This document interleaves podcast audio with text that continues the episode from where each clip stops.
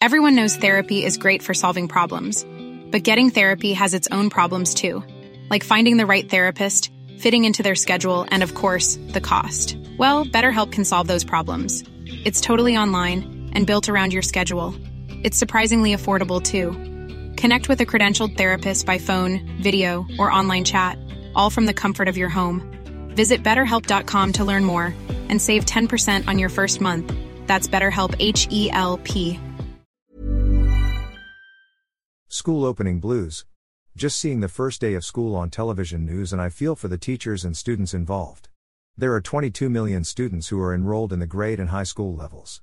16 million in public schools and presumably 6 million in private schools. On numbers alone, there is a problem of organization and availability of facilities and those who will man them. Earlier, we saw scenes of teachers and parents doing the Brigada Eskwela, which is the cleaning and preparation of classrooms for the opening of classes. Volunteers are needed, as the task of putting the classrooms in order is beyond the personnel in the Department of Education, DepEd. They are not enough.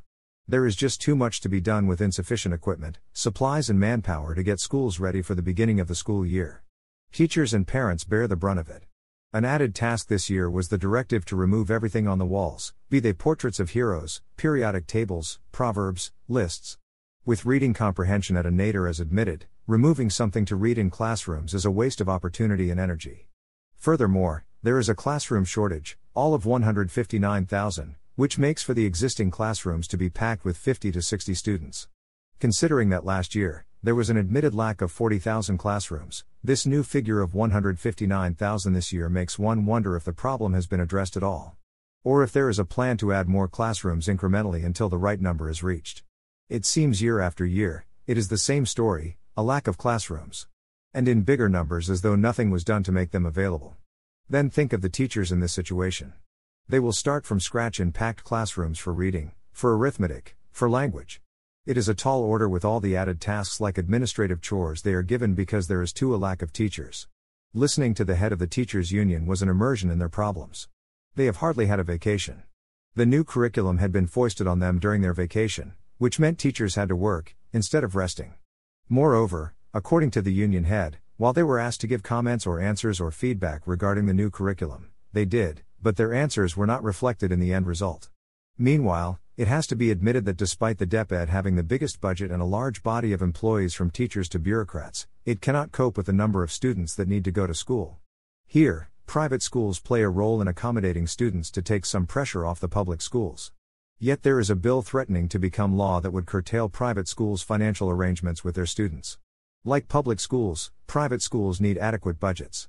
They do not get anything from taxpayers' money except for tax breaks, which are not enough.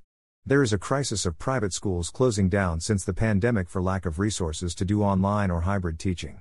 Students have been dropping out. Yet the threat of a bill that forbids no exam, no test, a traditional way of keeping their finances viable, would oblige private schools to give credit when repayment is unsure. When credit is offered in this way, it will be taken, even if not needed. We are not a nation of conscientious debt payers by a long shot. And this bill is like the sword of Damocles hanging over private schools. One would have thought that there would be an informed and practical answer to the problem of how to keep private schools operating and help out the huge number of students that public schools cannot completely accommodate. But our tunnel visioned lawmakers, for whom their election chances are their ever present aim, actually continue to sabotage educational alternatives when they are so needed.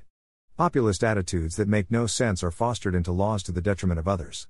Furthermore, there seems to be little said about feeding schoolchildren of marginalized families at least one meal a day.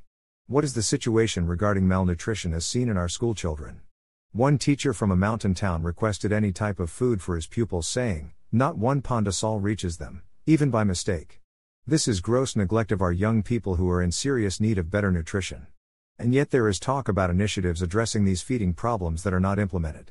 Under the present circumstances in our education system, it may be useful to hear our teachers who are in the front lines and are bearing too much of the burden.